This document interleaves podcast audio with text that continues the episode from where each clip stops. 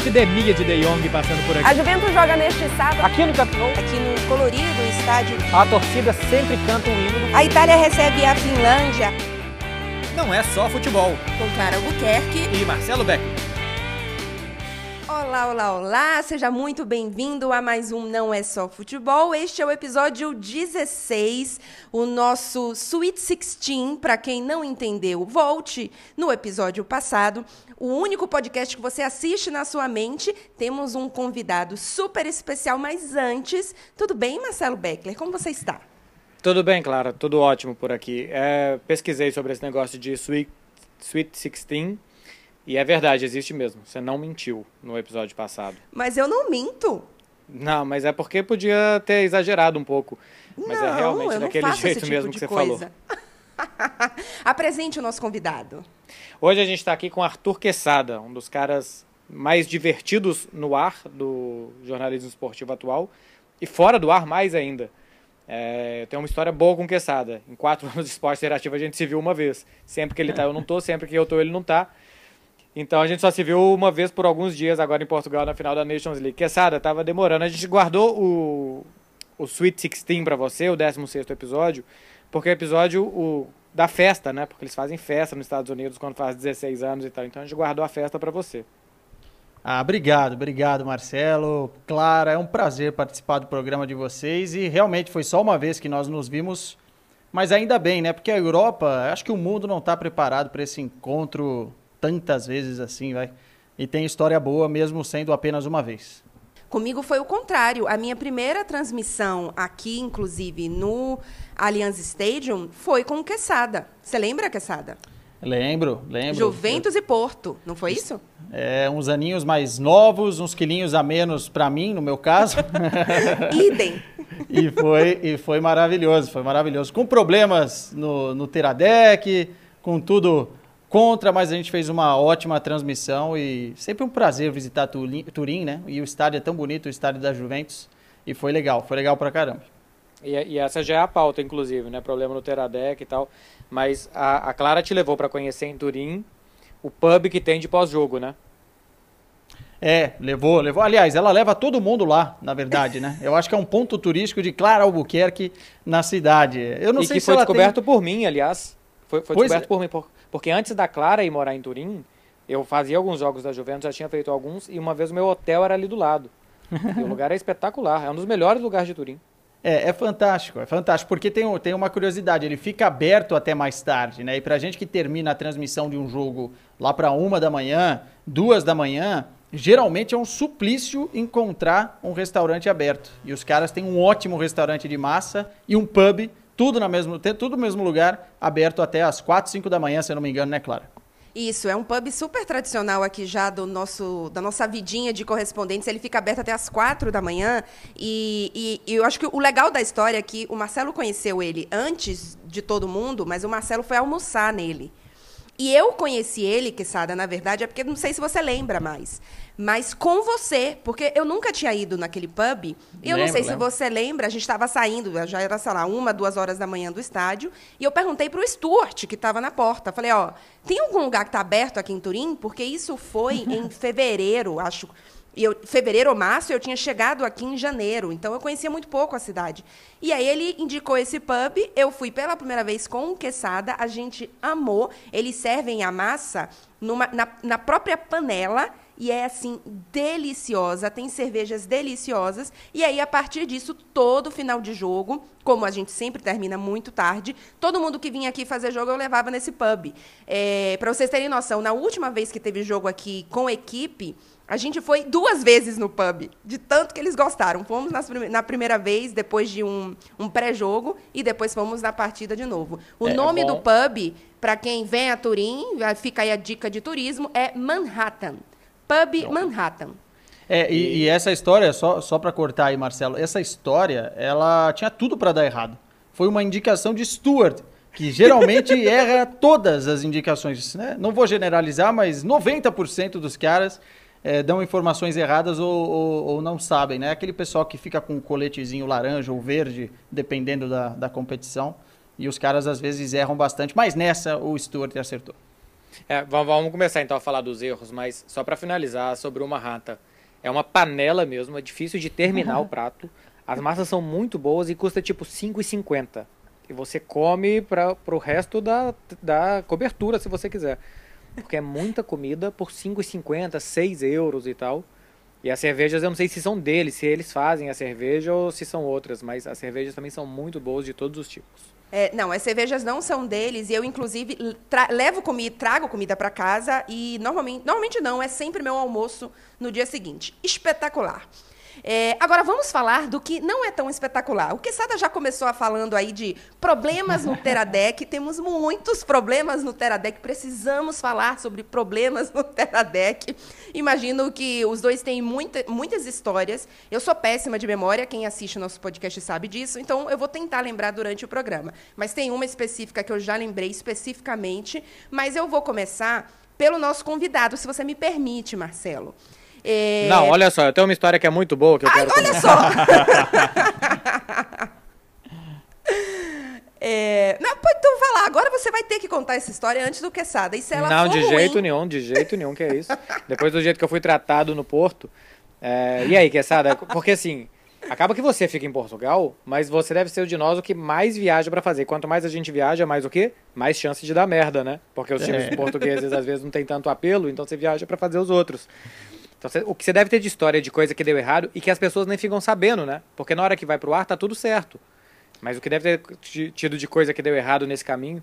É, eu tentei separar algumas histórias aqui. Confesso que é, fiquei sem caderninho para anotar de tanta história do que deu errado, mas eu não vou contar o proibidão, não, tá? Vou contar.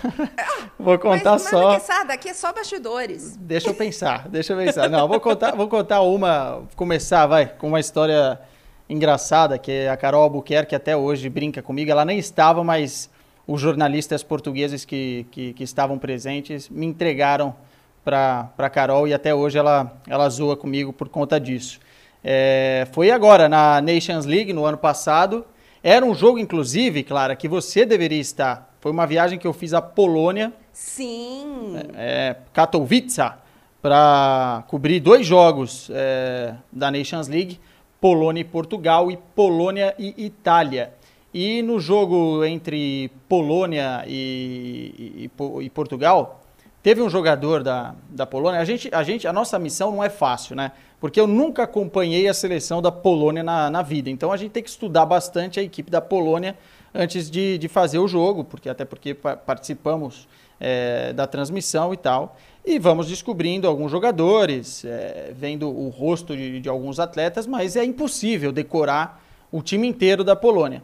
Na hora da flash, depois do jogo, é, o pessoal da Polônia tinha perdido para Portugal, então já estava aquele clima difícil. E o pessoal da assessoria de imprensa da Polônia resolveu me trazer um jogador que eu não pedi para a UEFA. É, e era um jogador que, a hora que ele, que ele veio se, se aproximando, eu falei: olha o bicho vindo. Ih, meu Deus do céu. Você faz aquele Ih, contato visual, você fala, eu sei que é para mim que esse tá vindo, né? Quem que é esse é, cidadão, cara? E eu sabia, eu já tinha visto a cara dele porque ele jogava na Premier League, ou ainda joga. É, não, não acompanho a carreira do cidadão. Mas eu, eu falei assim, rapaz, e agora? Eu não sei o nome dele. É, eu sabia o que eu ia perguntar, porque tinham coisas relacionadas ao jogo, tinham coisas relacionadas à Nations League, é, enfim. E eu não sabia o nome do cara. Quando ele chega na câmera, eu resolvo, é, tenho a brilhante ideia de perguntar para ele, muito simpático o repórter, perguntar para ele, rapaz, olha, tem, uns nomes diferentes aqui para gente, né? Como é que, por exemplo, é, a gente pode falar o teu nome em, em, em polonês, em, em Polish? Aí o, o cara, muito simpático, ficou todo animado, né? Porque ele falou, pô, o repórter interessado, quer saber. Mal sabia ele que eu não sabia o nome dele. Hum.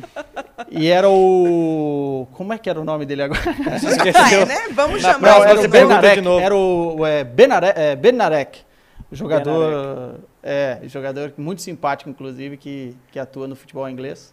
E ele foi, foi muito querido comigo. E foi uma ótima entrevista, até porque ele, ele Acho que ele, ele joga no Southampton, se eu não estou enganado. Jogou com o Cedric, que é português. E inclusive deu uma palhinha ali em português depois que eu fiz essa brincadeira. Então deu tudo certo no final. Mas sente só o drama. Você vê um jogador se aproximando e não saber o nome do cara. Isso acontece. É, nas melhores mal. famílias. Comigo aconteceu de não ter essa ideia que você teve de entrevistar sem saber quem era e de depois perguntar. Holanda e Alemanha. A Holanda meteu um 3 a 0 na Alemanha. Os cara... Quem que eu pedi? Neuer, Tony Kroos e Miller, né? Pedi os principais. E aí os caras da Alemanha foram tomar banho, não vieram e tal. Volta um cara já sem a camisa, então não tinha número, pra eu saber, sem camisa, sem calção, não tinha número. Voltou com roupa de viagem e de boné. Então não tinha nem cabe- assim, muita fisionomia eu ver e tal. Quem que era o cara? E aí, e aí vamos, vamos pro ar, né? Faz aquela introduçãozinha em português. Estamos aqui com um dos personagens da partida. A Holanda per- venceu a Alemanha 3 a 0 E aí, derrota dura e tal. O próximo jogo da volta por cima. Como é que tá essa fase aí? Ele foi embora e falou: é, os jogadores da Alemanha claramente abatidos. Aí, que não sabia quem era. Depois eu perguntei pra assessor: quem, quem veio? Era o Henry Chan. Da Ah. Juventus. Ai, é maldade, né? Mas eu sei só porque é jogador da Juventus. Não, mas Mas- às vezes o boné dá uma quebrada no repórter. E essa parte da roupa também, porque muda a fisionomia do, do jogador. A gente não Sim. consegue ver a- a- o cucuruco, né? O famoso cucuruco. Não, e eu sou É. muito, eu sou muito ruim de fisionomia, muito ruim. Você Me pergunta como joga o Chan, eu te digo. Mas me pergunta se ele tem barba ou não tem, eu não sei. Outro dia eu vi o Marcelo, o lateral do Real Madrid de barba, eu falei, "Mas será que o Marcelo mudou ou eu que nunca reparei se ele tem barba ou não? sou Mas muito eu- ruim de fisionomia. Eu já fiz a mesma coisa que o Marcelo, mas inspirada no Marcelo, porque eu sabia dessa história do Marcelo. Eu não lembro se o jogo era, era de Nations League ou se era algum desses jogos mais obscuros de Liga dos Campeões que a gente faz, que eu também não sabia quem era, mas era não era um, não, a gente não ia pro ar e não, eu, com certeza era uma entrevista que a gente não iria usar, porque de fato não tinha muita relevância. E eu fiz exatamente isso, inspirada no Marcelo. Estamos aqui com um dos personagens da partida, fiz a entrevista, né, com base no jogo e tal, e terminei. Tá aí o, o jogador de X falando sobre não sei o quê. E de fato a gente não usou. Eu até hoje não sei quem era essa pessoa. Continuo sem saber quem era essa pessoa. Continua sem saber? Com certeza, porque não, não tenho coragem de perguntar para a pessoa da. UEFA. Não, não é nem curiosidade, eu tenho vergonha de perguntar. Então eu fiquei com vergonha de perguntar para a UEFA, para a moça da UEFA, quem que era, e a pessoa achar que, olha só que jornalista ruim, nem sabe quem que é. Claro que não é, né? Mas, enfim, eu sou meio problemática com essas coisas. Agora, o Quesada, eu tenho uma história que foi o caminho contrário da que você fez com um jogador de perguntar o nome. Você não perguntou o nome, né? Mas de perguntar como seria, como falaria. Eu, uma vez, entrevistando o Guilherme Oarro, que é francês, que jogava no Young Boys, né? Não sei se ele ainda está no Young Boys, mas enfim. A primeira vez que eu entrevistei ele... Se bobear, nem ele mesmo sabe. é, tá ah, no mas aí, aí, aí é que tá a história. O que aconteceu? A gente fez transmissão nesse jogo e o pessoal no Brasil estava eh, pronunciando o nome dele de uma forma completamente diferente. E, óbvia, eu, assim, eu não, não conhecia ele especificamente, nunca tinha ouvido ele falar o nome dele, mas eu conheço basicamente as, os- a pronúncia do francês, né? Eu falo francês. Então, eu meio que tive uma discussão até com, com o pessoal da transmissão de o nome dele estar errado. Mas, enfim, chegou-se no meio termo lá. Só que o meio termo continuava errado. E ele chegou, ele fez três gols na partida, colocou o Young Boys na Liga dos Campeões, inclusive. E eu fui entrevistar ele. E aí eu falei, a gente está aqui com o Guilherme, e falei o nome meio termo, que era como a gente estava usando na transmissão, e ele fez. Nananina, não, meu nome não é assim. E eu, assim. Aí eu, ai, obviamente, né? Eu falei, mas que ótimo então que você vai nos dar a oportunidade de falar o seu nome correto. E aí ele falou o nome dele, obviamente eu segui, ainda brinquei, tipo, repeti, fiz, está correto agora, a gente pode continuar, assim, super simpática, claro, mas assim, morrendo de vergonha, porque é, a ele olha pra minha cara e ele faz, nananina não. Não é assim, não é assim, é Não é complicado. assim. É, são, essas situações já aconteceram é, algumas vezes, assim, não de não saber o nome, mas errar alguma informação dos jogadores. Isso acontece mais é, quando nós fazemos jogos, esses jogos de pré-eliminatória e playoff, né, da Liga dos Campeões, porque são times, na teoria, mais desconhecidos, e aí a gente acaba é, confiando na pesquisa do Google, porque não dá para você saber o nome de todo mundo, ou de onde vem, onde jogou, e às vezes até o Google te traz. É, agora sim, aí ainda vai erro. Ok, pô, você muda ali alguma coisa e tal, ou, ou informação, o nome do jogador. O problema é quando a transmissão já começa mal. A transmissão, a viagem, a cobertura, o que seja, quando já começa é, com muitos problemas. Por exemplo, eu fui em 2017 para a Austrália fazer quase duas semanas de seleção brasileira. Na primeira entrevista, no primeiro dia de treino, a minha câmera quebrou. O tripé estava lá montado, a câmera em cima, terminou a entrevista. E é daquelas que você sabe quando você coloca o microfone lá na, lá na frente, lá na mesa. que, que não é que assim que tem uma linha de transmissão, você tem que colocar o microfone lá na mesa, igual fazia. No Brasil ainda faz, né? Aqui quase não se faz, mas tem uma linha de transmissão, né? Então você coloca o microfone ali e a, o som que sai na caixa de som já entra diretamente naquela linha, é tudo mais prático. Mas a seleção estava meio improvisada ali na Austrália, enfim. Um cara trombou no meu, no meu cabo. E no que ele trombou o cabo, puxou a câmera, a câmera caiu de cara no chão. No primeiro dia, Xiii, quebrou a câmera. Nossa. 13 horas de diferença para o Brasil. Então, tipo, isso era às 7 horas da noite na Austrália, era às 8 horas da manhã no Brasil.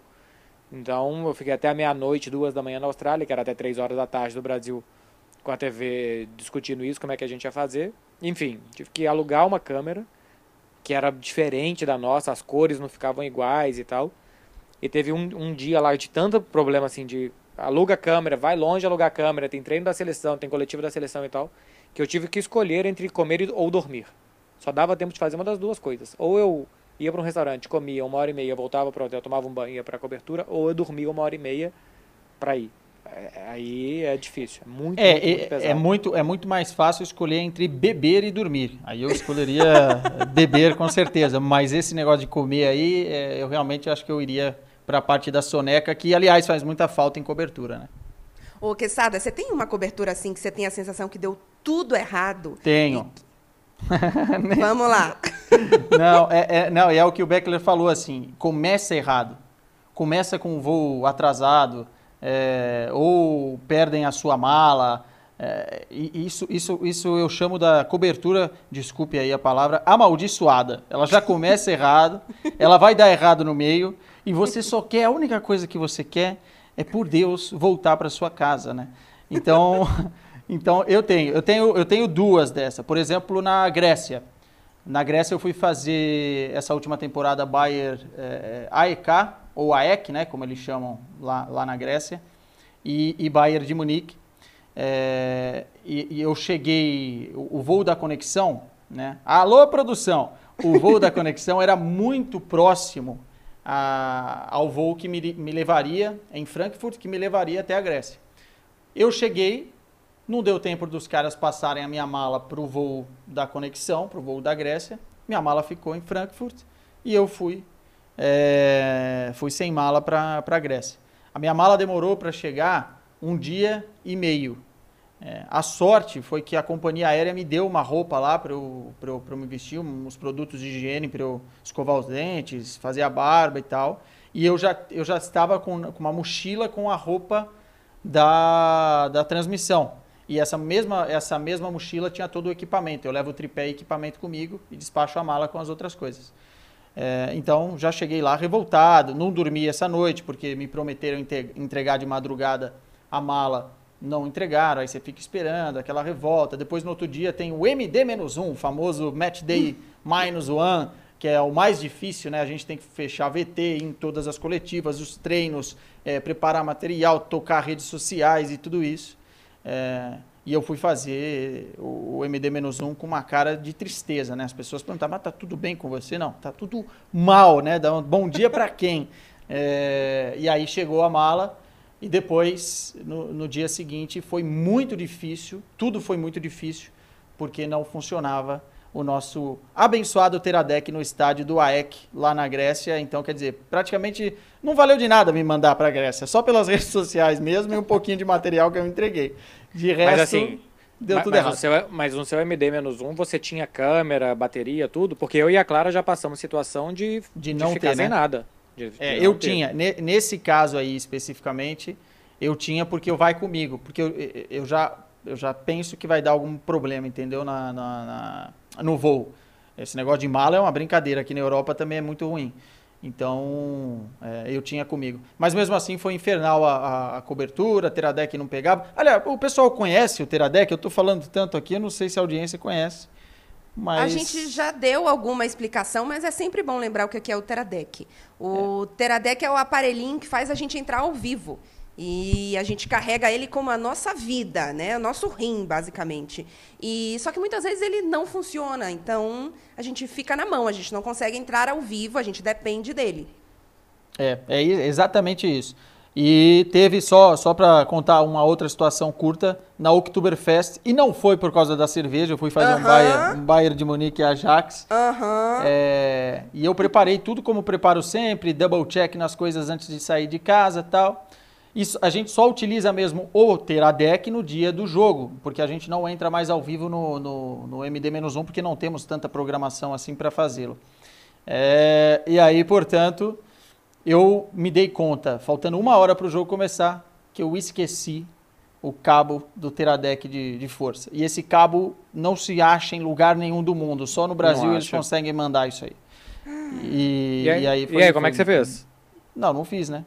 Entrei, entrei, por, é, entrei por Skype, mesmo assim a qualidade ruim. E o problema maior foi depois, na, na, na hora da flash, porque hum. eu, eu pensei que eu ia conseguir fazer por Skype também.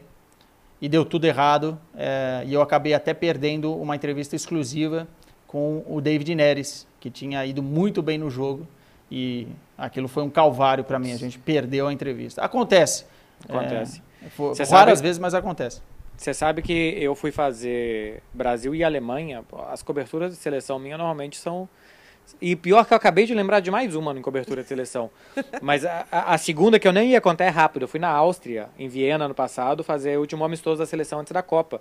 E me botaram num hotel, era verão, já estava 28 graus. A hora que eu cheguei no hotel, era um hotel de rede, um hotel normal, assim, não era um hotel zeco. É, a mulher falou, olha, o ar-condicionado está estragado, tem problema? Eu falei, tem. Tem alguma coisa que possa fazer? Ela falou, não. Eu falei, então não, então não, não tem diálogo, não precisa. Só que a decoração do meu quarto era corpo de bombeiro. Então tinha, um, tinha um, uma roupa de corpo de bombeiro, um capacete pendurados na parede. Nossa! Você lembra Friends, que a Phoebe pintava o quadro que a mulher saía do quadro? Era igual aquilo. E teve um Gladys. dia que eu tomei um susto. A é Gladys, Gladys, é, a Gladys. teve um dia que eu acordei, eu tomei um susto, porque achei que tinha um bombeiro voando no meu quarto, pendurado na minha parede. É, e a cobertura foi, foi mais ou menos por aí. Ah, não, essa cobertura da, da Áustria é porque a seleção demorou cinco horas para chegar. Isso foi, isso foi bem engraçado. A seleção ia chegar no hotel às 8 horas da noite. Aí eles atrasaram para sair de Londres, onde eles estavam preparando, tinham jogado antes com a Croácia e tal. Custaram a chegar. Aí depois que chegaram, enfim, foram chegar no hotel meia-noite, uma hora da manhã. E tinha uma porrada de brasileiro na porta do hotel para tirar foto com os caras, alguma coisa. E eles ficaram ali cinco horas esperando. Tava eu, ESPN, acho que Rede TV, Globo, Sport TV, a gente tava ali. E, e os caras ficaram esperando. E os jogadores entraram pelas costas do hotel, entraram pelos fundos. Ninguém avisou. Ninguém avisou. É, mas pô, uma sacanagem com os torcedores, né? E aí quando ah, o ônibus chegou pelos fundos e tal, saiu todo mundo correndo e lá os, os torcedores, os jornalistas, todo mundo correndo pra, pra tirar uma foto com os caras. Foi uma sacanagem com os torcedores que passaram cinco horas ali esperando eles. E aí a é. gente foi entrevistar os torcedores, né? Já que não teve entrevista com os jogadores, vamos entrevistar os torcedores e tal. Aí eu lembro que a Nathalie da ESPN tinha entrevistado um torcedor que tinha caído, tava chorando e tal. Um baita personagem. Uma, uma, pena, uma merda o que aconteceu com o torcedor, mas um baita personagem. e aí eu fui entrar ao vivo na TV, assim, um, um torcedor camisa amarela, vem cá, vem cá, vem cá, vem falar com o esporte interativo, vem cá. Eu falei, é sacanagem isso aí, né? Os torcedores não puderam ver os seus ídolos e tal. Aí o outro, rapaz, você sabe que eu consegui. Como Nossa. assim? Eu consegui, tirei uma foto aqui com o Thiago Silva, acho que eu fui o único. eu fiz todo um discurso de não tem respeito com o torcedor brasileiro e tal. Então aqui cinco. Olha aqui, Thiago Silva, olha o Neymar aqui junto. eu peguei o único que conseguiu, tendo feito todo esse discurso que não tinha rolado. É. O, o que eu ia contar anterior era só que eu fui para a Alemanha e esqueci o carregador das baterias. É, isso também é complicado, porque é difícil encontrar esse carregador. Eu não sei, o equipamento da TV ele é único no mundo. Eu acho que é. só tem nos porões da televisão, ou no Rio de Janeiro, ou em São Paulo, porque a gente não encontra para comprar em outros lugares. Ou já saiu de linha, ou é, ainda é muito moderno e a gente não tem aqui. Eu não sei, é uma coisa. Mas, mas nesse, assim, eu percebi quando eu entrei no avião. Eu entrei no avião. Ah, era uma cobertura que você estava antes, que sabe? Você estava na Rússia com a seleção e ela ia para Berlim depois. É verdade. E tem E boa aí- história daí também. E aí você fez na Rússia e depois eu fui pra Berlim. Quando eu entrei no avião, eu falei, carregador da bateria, eu sei exatamente onde ele está. Ele tá do lado do meu sofá, que tem uma tomada ali, e, tá, e ficou. E aí eu, antes de decolar, mandei mensagem para pro João Castelo Branco e pro Felipe Killing. Falei, olha, vocês têm esse carregador assim? Porque eu sei que a câmera deles é mais ou menos parecida. Eles tinham. E aí eu pedi, coitados, eu explorei os dois. Eu ficava pedindo para eles levarem para mim nos treinos e no dia do jogo. Porque aí, assim, eu já estava com as baterias carregadas. No dia seguinte eu usava, carregava ali nos carregadores deles. A gente fica 3, 4 horas, dá tempo de carregar três baterias. Mas todo dia eles tinham que levar um carregador para mim. É, até hoje eles reclamam disso nas suas costas. Deve ser por isso que eu nunca mais fui tomar cerveja com eles em cobertura. Ô, meninos, olha só, eu tuitei na nossa conta, no arroba underline não é só futebol, pedindo algumas perguntas. A gente já está respondendo meio que sem querer algumas perguntas, então eu vou só registrar aqui, é, porque a gente gosta muito da nossa audiência, mandem mimos. A Rebeca pergunta se a gente já cometeu alguma gafe em entrevistas. Já contamos alguns. O João Guilherme Dias pergunta se teve algum erro, na opinião da gente, que acabou virando um acerto. E aí, muitos entram, na verdade, não necessariamente porque virou um acerto, mas porque ninguém percebe que foi um erro. Ninguém percebe que ali atrás daquilo, às vezes a gente entrando ao vivo, enfim, fazendo eh, já o produto final, percebe que teve muitos erros atrás. E aí, até contando essa história, vou contar um caso de esquecimento, eh, aproveitando a linha de vocês. Tem, acho que foi a última cobertura aqui da Juventus na Liga dos Campeões. Estava eu e a Carolina Buquerque, nossa cinegrafista. E a gente- Perigosa, perigosa. Não, mas o erro foi meu. Ah, normalmente a gente está sempre sozinho, então não tem uma ajuda. Mas eu estava com a Carol e a Carol eh, fica mais responsável, obviamente, com a parte da câmera e você acaba se despreocupando um pouco das coisas da câmera. E o que acontece na nossa câmera? A gente tem o aparelhinho para entrar ao vivo e a gente tem também um lugar para colocar dois cartões de memória quando a gente vai gravar.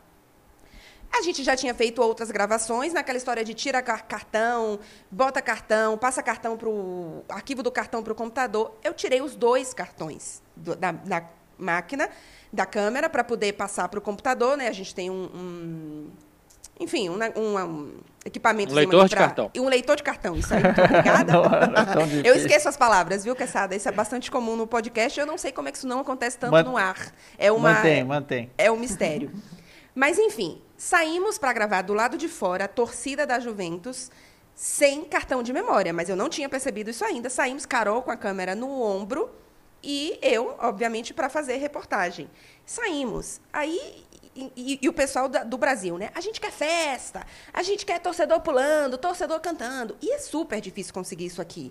Porque os torcedores aqui não fazem isso assim. Então, é você encontra, às vezes, é, uma festa específica da torcida que solta é, fumaça, enfim, sinalizador e tal. Mas a torcida da Juventus, por exemplo, você não tem um monte de gente cantando antes de entrar no estádio. É um pouco diferente. E aí a gente teve, obviamente, dificuldade para encontrar um grupo e tal. Quando a gente finalmente conseguiu, eu consegui reunir um grupo, na verdade, né? Não era nem um grupo meio pronto. Que eu fiz, tá bom, vamos lá. Só que a gente ia gravar para enviar isso em seguida para a TV, porque a gente não estava entrando ao vivo. Quando a Carol aperta o REC, eu começo, eu- ela aperta, eu, né, tô lá pronta, aí ela fala discretamente para mim: "Não tem cartão". E aí eu olho para trás, tinha assim uns 15 torcedores começando, me esperando dar o OK para fazer o ao vivo. Porque, né, disse que era ao vivo para fazer ali um enxame. Aí eu virei para Carol, finge que tá filmando, porque eu não, não tenho coragem de dizer para essas pessoas que eu não vou entrar ao vivo. Aí entrei ao vivo de mentira. O pessoal fez a maior festa, não sei o quê, e a gente não estava gravando absolutamente nada e não estávamos ao vivo. Mas eu fiquei com vergonha de dizer para as pessoas que eu não ia mais entrar ao vivo. Aí depois disso, e teria ficado ótima a gravação. Aí a gente teve que procurar um outro grupo, demoramos mais não sei quanto tempo. E aí eu avisei para a TV, eu falei porque a gente pode não só entrar ao vivo com esse aparelhinho, mas a TV também pode registrar isso ao vivo, né? Ou registrar o que a gente está enviando sem, sem ser colocado na TV. E aí eu avisei para a TV, eu fiz, ó, tive um probleminha aqui, não vou conseguir gravar. Então vocês precisam pegar o meu sinal, mesmo que não seja ao vivo, mas vocês precisam gravar daí o meu sinal que eu vou enviar. E aí, obviamente, já te- consegui um outro grupo, fiz a- o ao vivo e tal, mas assim, perdi um- o primeiro, que teria sido até melhor, super divertido, perdi porque não tinha cartão e fingi ainda que estava ao vivo. É, mas esse- essa entrada ao vivo tua aí foi elogiada. É, então, mesmo assim, a segunda verdade. foi boa. É verdade. que me, me falaram que foi muito boa. Eu não vi, mas, mas me contaram. Não, teve uma história. é, é, você falou dessa história da Rússia, da Alemanha aí, que foi logo com a seleção brasileira após eles é, é, fazerem- Jogarem na Rússia? É, jogarem na Rússia.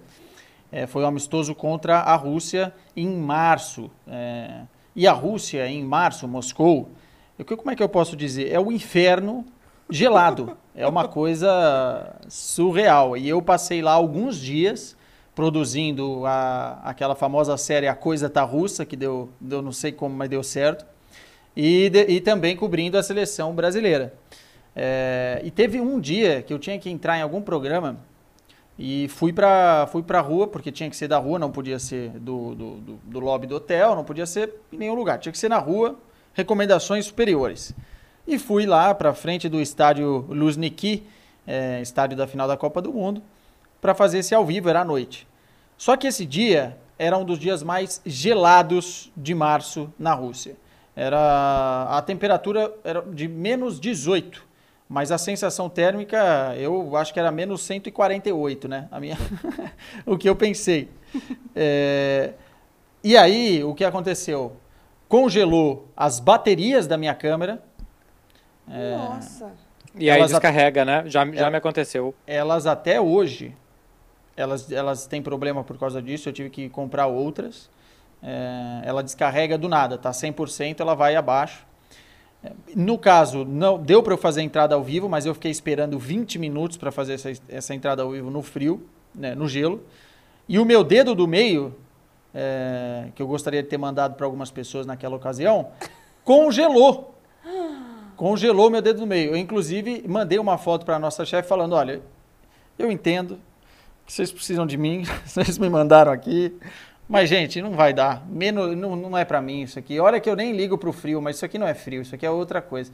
E aí, nas outras entradas, eu não tive que ir até o estádio, eu fiz da porta do meu hotel, porque realmente é, era um absurdo. Mas até hoje, as baterias sentem esse frio. E eu também, às vezes, acordo de noite com medo de sentir de novo.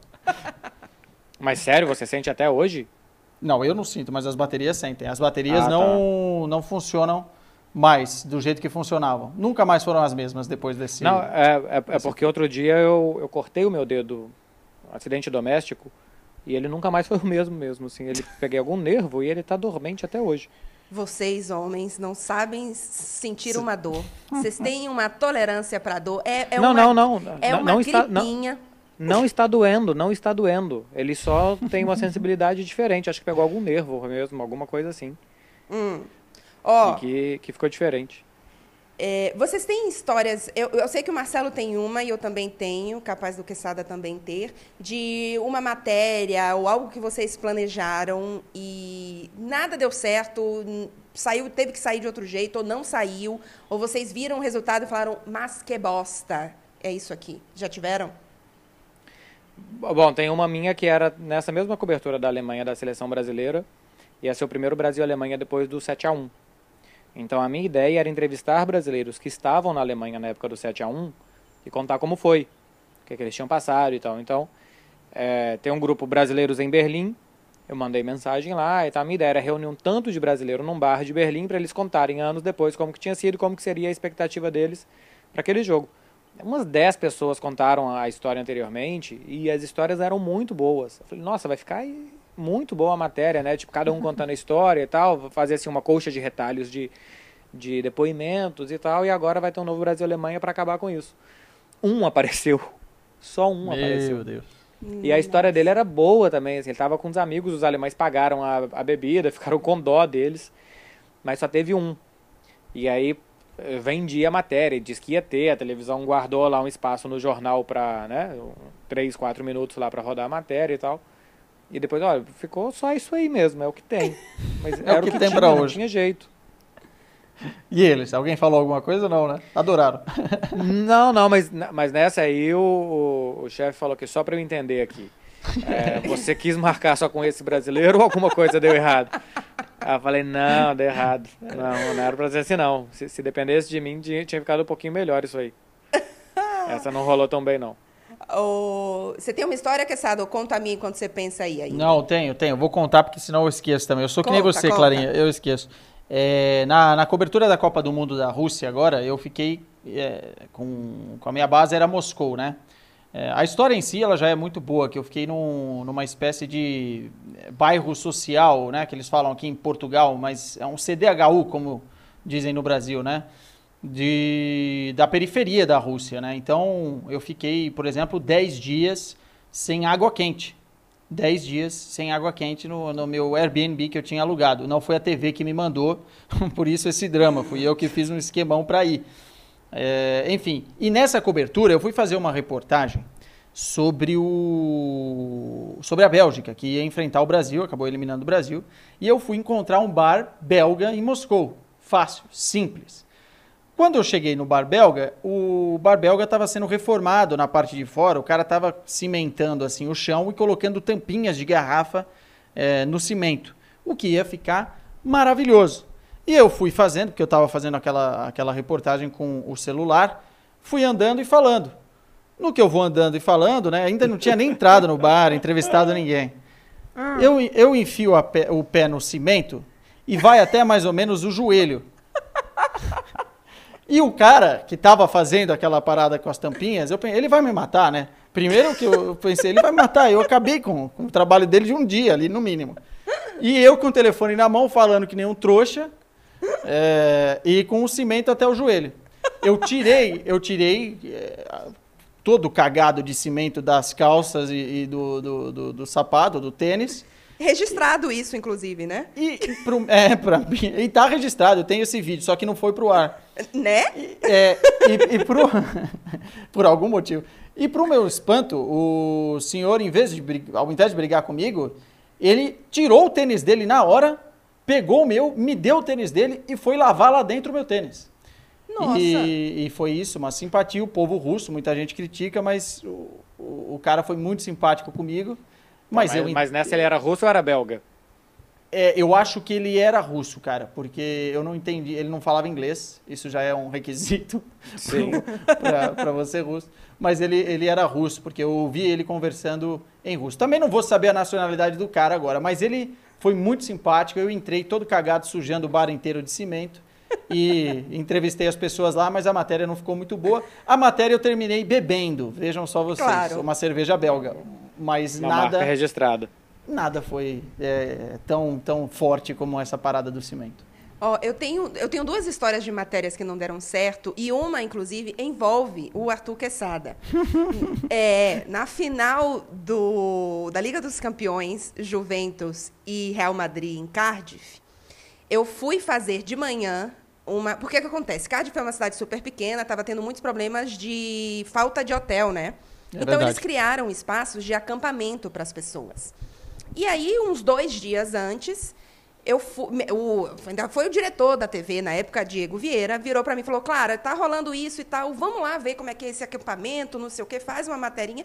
Eu falei: tá, beleza. Aí fui eu e a Tati. Só que a gente foi, a, afinal era num sábado, né? A gente foi, acho que era numa quinta de manhã.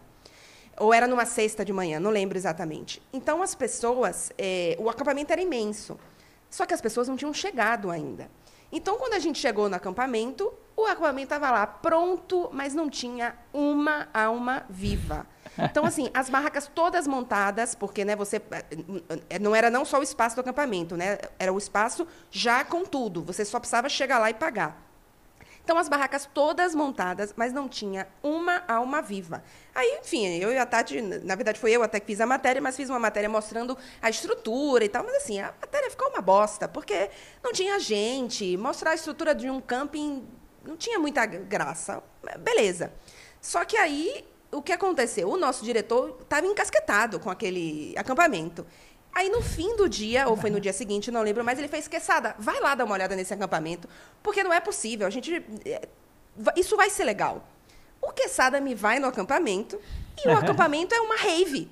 É verdade. Mas, mas, mas, assim, um troço absurdo. Aí o Quesada é. me volta com as imagens, eu falo assim: não, Quesada, você não vai mostrar isso pra ninguém, porque vai ficar parecendo que eu fiz um trabalho de bosta. mas foi no dia seguinte, Clara. Acho que a galera tinha, tinha acabado de chegar e e Sim. fez a festa, né? E, é, mas olha a minha cara de matéria de bosta que eu fiz e você foi lá no dia seguinte e fez é, uma puta e, e tem uma outra E tem uma outra teoria, que eu atraio as festas. Então, é, eu acho que isso pode ter acontecido naquele momento, um imã de festa E o pessoal veio comigo. Eu entrei na barraca, fiz ah. passagem dentro da barraca. É, tinha barraca mais de rico, tinha barraca de pobre, eu fui nas Sim. duas. Foi uma bagunça. Então, eu mostrei tudo isso, só que vazio, com um grilinho fazendo cri, cri, cri. é, ah, e tem uma outra história, mas essa história eu tenho uma dor no coração de contar, porque eu tô aqui, a minha terceira. É, tô aqui há três temporadas, né? Quase três anos, no caso. Eu peguei uma reta final de temporada. E eu já estive aqui em três comemorações, comemorações não, aniversários do acidente de Superga, que aconteceu aqui, né? Então, é, enfim, aquele acidente que matou é, toda a tripulação do que estava no avião com o time do Grande Torino, 31 mortos na época e tal. E nos dois primeiros anos que eu estava aqui, é, o acidente aconteceu em maio. Eu não estava no, no dia que, a, que tiveram as celebrações, eu não estava em Turim. Então, eu não conseguia fazer a matéria. Neste ano, o acidente fez 70 anos. E o, a celebração ela, ela acontece uma, uma caminhada do centro da cidade até a Basílica de Superga, que foi onde aconteceu o acidente. Lá tem uma missa, e é uma missa onde os torcedores levam bandeiras do Torino, vai todo mundo vestido de grená, que é a, a, a cor do Torino.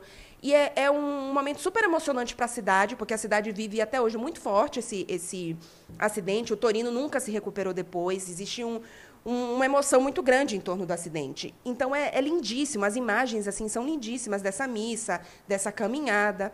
E aí esse ano teria os 70 anos. Então eu fiz, nossa, vou estar aqui nos 70 anos. É, quero fazer uma matéria bonita, mostrando como, como que é esse dia e tal, bababá. E aí, ok, fui me preparando ali, tinha matéria mais ou menos pensada na minha cabeça. Faltando menos de um mês até, não, mais de um mês, eu fui olhar a programação, né, para já ver e tudo. A Basílica de Superga está em reforma. E aí, a missa não aconteceria na Basílica, mas sim numa igreja no centro ah, da cidade. Errou o lugar. Não, aí eu, aí eu fiz, já, fiquei, já era uma pena, né? Porque já não, não vai ser no lugar, então a caminhada já não vai acontecer até lá, já estava tudo meio confuso de como seria isso.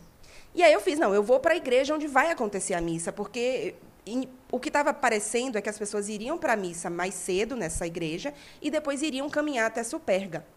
Só que Superga é assim, é uma caminhada de, do centro da cidade de duas horas. E se você for de carro, é uns, um, meia hora, 40 minutos. É meia hora, vai. E aí eu fui para a igreja, só que assim, a missa foi é uma igreja que não tem mesmo símbolo do Superga, então metade dos torcedores foram para a missa, metade dos torcedores já fizeram o caminho para Superga, porque se você vai para a missa, você não conseguia chegar a tempo na celebração de Superga que ia ter depois do lado de fora, eles leem todos os nomes dos, dos falecidos. E aí o que aconteceu? Eu fui para a missa, a missa não teve nada, a missa foi, foi uma missa bonita, mas assim, não teve nada dentro da igreja, os torcedores estavam todo, todos dispersos. E assim que acabou a missa, todo mundo que estava de carro, inclusive o ônibus que levou os jogadores do Torino atual, foi direto para a Superga. Eu não consegui táxi para ir. Hum. E aí, eu, eu chegava lá em meia hora e pegava o acontecimento lá, ou eu perdia. E se eu fosse fazer a caminhada, algumas pessoas fizeram, a gente perdia a cerimônia lá. Ou seja, a, a missa foi, não, não deu para fazer uma matéria só com, uma, com a missa, porque não, não, não rendeu, e eu não consegui chegar em Superga para fazer o evento lá. Então, a matéria, nem, eu tenho um monte de imagem, mas a matéria não funcionou. Então, nem foi para o ar, 70 anos de Superga, e assim, eu tenho uma dor do coração de que vai ser meu quarto ano aqui, vou entrar, no, no caso, no, no, na quarta temporada, e ainda não consegui fazer uma matéria sobre o dia da celebração do acidente de Superga.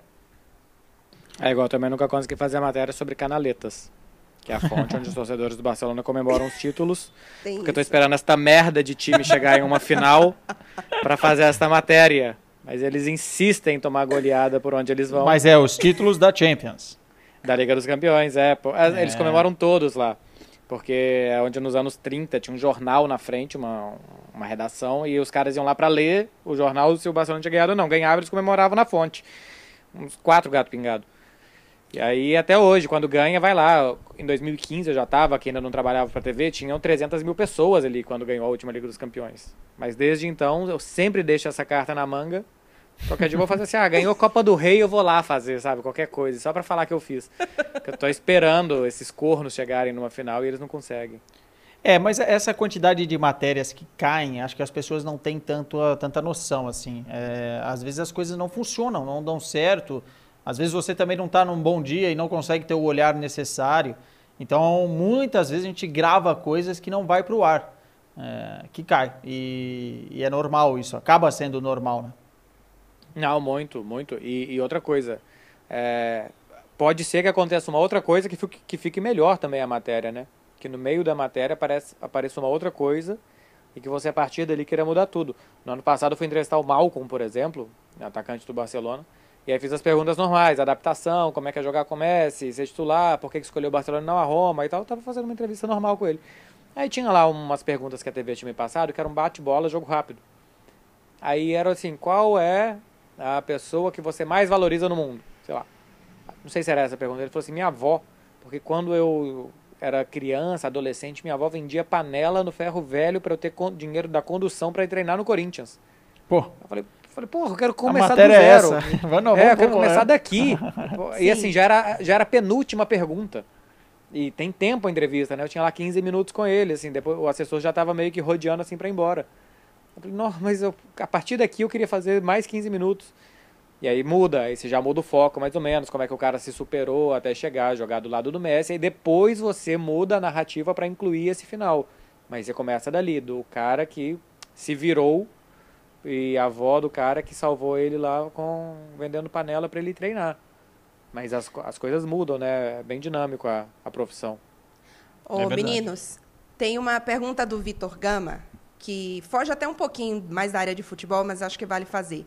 Ele, ele pergunta se a gente já cometeu, cometeu algum erro no nível micaço, segundo ele, em relação à cultura dos países para onde vocês se mudaram. Por exemplo, botar ketchup numa pizza em Nápoles. Nem tem ketchup lá, mas enfim, não, não nem corre esse risco. Mas vocês já vocês têm alguma história assim de, de mico por conta de adaptação, cultura, idioma, alguma coisa assim? O quesada deve ter mais, porque em Portugal você pegar a bicha. É, não, mas isso é uma lenda, viu? Isso é uma não coisa. chama bicha? Não, é muito antigo isso. E eles até brincam aqui também. Bicha, para eles, até por conta das nossas novelas, é a mesma coisa. Eles têm uhum. muito acesso aqui às nossas novelas e sabem que bicha no Brasil é, é um termo é vulgar para falar que é homossexual, né? É, mas não, tem outros termos aqui que, que às vezes a gente que às vezes a gente acaba caindo é, caindo em armadilhas. É, um bico, tipo? um bico aqui, um broche aqui é uma outra coisa, entendeu? Então eu não posso falar esse tipo de termo em nenhuma hipótese. É... Tipo assim, você não pode falar que você vai fazer um bico para um amigo seu. Não, isso aí, aí acabou. É... Quer dizer, sabe, eu até posso se eu for fazer, dia... mas eu não, não, não vou fazer, entendeu? É mais ou menos sabe... isso. Mas o, a pessoa que está interessada, está ouvindo essas bobagens, vá, vá ao nosso amigo Google e procura o que, que é isso em Portugal. Você sabe que a gente tem, nós, a equipe brasileira, mas a gente tem dois jornalistas de língua espanhola que trabalham para o Facebook da América Latina e que eles são chefiados pela equipe do esporte interativo. Né? A equipe de produção do esporte interativo é a que é responsável por essas transmissões. E eu tenho quase certeza que teve algum diálogo entre um desses jornalistas e a nossa produção do Brasil, que o cara deve ter gravado alguma coisa, tipo, perguntando para os torcedores quanto que eles acham que vai ficar o jogo. Só que aqui, quando você vai fazer esse tipo de enquete para o torcedor, você fala qual que é a porra da partida. La porra é tipo a aposta. O que, que você hum, aposta para o jogo. Nossa. E aí, a, a Miúza, na época, que era nosso chefe de reportagem, ela me mandou uma mensagem. Marcelo, como é que fala aposta em espanhol? Eu falei, aposta. Ela, mas só tem esse termo? Eu falei, aí eu me liguei, falei, ah, deve ter dado algum problema. O MC Kevinho e o Pablo. MC Kevin é demais. É o que chama Kevin, MC Kevin. Aí eu falei, olha, tem porra. E aí mandei uns prints pra ela dos jornais aqui que usam. A, La porra del clássico. Tipo, Nossa. a sua aposta pro clássico. E ela, ela nem respondeu a mensagem, que ela deve ter se virado lá com o cara. Não sei co, onde, como é que eles chegaram nessa conversa. Mas a gente deve ter tido entre eles esse problema cultural. Eu acho que eu não tive nada muito assim é, aqui. Porque Espanha não é muito diferente, né, do, do Brasil, assim. Então não tem muita, muita diferença. É, te, eu, eu acho que teve ao contrário. Eu, por exemplo, falava algumas... É, sempre falei termologias portuguesas, porque eu leio muitos jornais aqui, eu vivo aqui a atmosfera, vejo televisão, é, na, nossa tele, na, na, na nossa TV, para o Brasil. Então, por exemplo, eu já soltei camisola no ar, né? Que é, Sim, Que é... é- verdade. que é a camisa, que é a ca- camiseta, né? A camisa do time, é camisola aqui. Eles, é, é corriqueiro falar é, a baliza, o guarda-redes, esse tipo de coisa. Eu às vezes, às vezes escapa. Só que eh, automaticamente eu falo, como eles dizem aqui em Portugal, né? Então, Mas você sabe que já teve uma vez que eu não sabia que pegava mal no Brasil, que é falar culhão. Pô, mas não é, você não tá falando que o cara tem saco. não, mas é uma bolas. termo, é, é, até Mas porque cu- muita cu- gente- culhão é coragem. É, mas é culhão, uma palavra coragem. que não no Brasil ela é É chula, não- é chula. É, é chula, exato. Essa é a palavra, é uma palavra chula Então, no eu não, Brasil. sa- eu não sabia que era chulo no Brasil. Porque, porque eu sempre ouvi num, num contexto, até no Brasil também, num contexto que não é, sei lá, sexual muito menos, porque ninguém nun- nunca deve ter usado isso num contexto sexual, mas que não é num contexto de um É, xingamento, um é palavrão. broxante, né? No contexto sexual, broxante. Usar É. essa palavra. Ma- Mas, mas assim, eu sempre tinha ouvido falar no contexto de coragem. E a- aqui você usa demais. Aqui tudo é acorronudo. Co- Uma coisa muito boa, a coisa é acorronudo. Quando você está com medo, ela é acorronante. Então eu imagino que assim, quando é muito bom é acorronudo, porque fi- fica mais inchado e acorronante fica mais reprimido. Nossa senhora! É, mas, mas Que aqui, aqui tudo, eles são muitos, muito assim. Então, e então eu falei algum- alguma vez assim, falei, ah, que, sei lá, acho que era algum debate com alguém, eu falei assim, ah, o, o Atlético de Madrid é um time com muitos culhões. Aí deu aquele não. silêncio. Aí Mas depois me alguém, explicaram. alguém brigou? Não. Não, mas falaram, evita falar no ar. E, e eu, vocês me conhecem, eu falei assim, evita coisa nenhuma, tá certo. Ele tá falando, não, mas é que não pega bem. Eu falei assim, claro que pega bem. Eu, no final das contas eu perdi essa. É, né? Mas, mas eu, eu ainda acho que falar que o Atlético de Madrid é um time com colhões é ok pra mim. Eu É, não, não me é um- sinto não nada é um ofendido. termo- Eu falaria com a minha avó se ela gostasse do Atlético de Madrid tranquilamente. É, mas o negócio não é a pessoa, não é a pessoa se sentir ofendida. E não é você, né? É a audiência em geral. Então, a palavra, Não, exatamente por isso. Mas exatamente por isso, assim, se eu estou no almoço da minha família e se eu vou falar que eu tenho um amigo que é muito corajoso, eu falo assim, não, mas é porque o Quesada é, é um cara com culhões pra fazer É, o que tenho ele fez. mesmo. Mas. E no almoço de família, eu faria, faria tranquilamente. Sim. Mas, o- mas, o que, mas é, é assim, isso é uma expressão normal, é, não é chula na Espanha. Então, você tem uma desculpa perfeita, é o álibi perfeito para pelo menos uma vez falar. Depois. É, depois que te falam, ó, no é. Brasil é chulo, aí você não usa. ó, eu tenho uma história que não é nem, não tem nem relacionado nada à cobertura, nem, nem transmissão, não. E não chegou a ser um mico, porque eu, como quem assiste o Não é Só Futebol já sabe, é, e já falei, inclusive, nesse episódio, eu não falo, eu tenho vergonha das coisas, eu não pergunto muito. Às vezes eu me dou mal, porque eu não pergunto as coisas, de vergonha, e só não foi um mico por isso, mas nesse caso foi pelo, pelo lado bom. Eu fui há um tempo atrás, troca- logo que eu tinha cheguei aqui, eu fui trocar de celular, Quesada. O Marcelo conhece essa história. E aí tinha lá. Você compra- parte do princípio, para nossa audiência, que eu conheço várias histórias suas. É, porque no caso é verdade mesmo. Não sei o que que a audiência vai imaginar, quem tá escutando isso. O que, que a audiência vai ficar imaginando, né? Olha só.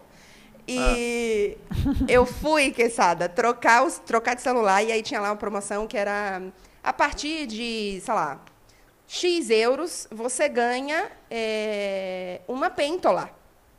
Que é uma pêntola. É, Pois é. Na minha eu não sabia o que era uma pêntola em italiano. Aí eu fiz pêntola, pantalha. Ah, é aquela proteção de vidro, né? Pantalha em espanhol é tela. Então eu fiz, ah, a pêntola deve ser a tela de proteção do celular, porque faz todo sentido, né? Você comprar o celular e ganhar a tela de proteção. Ok.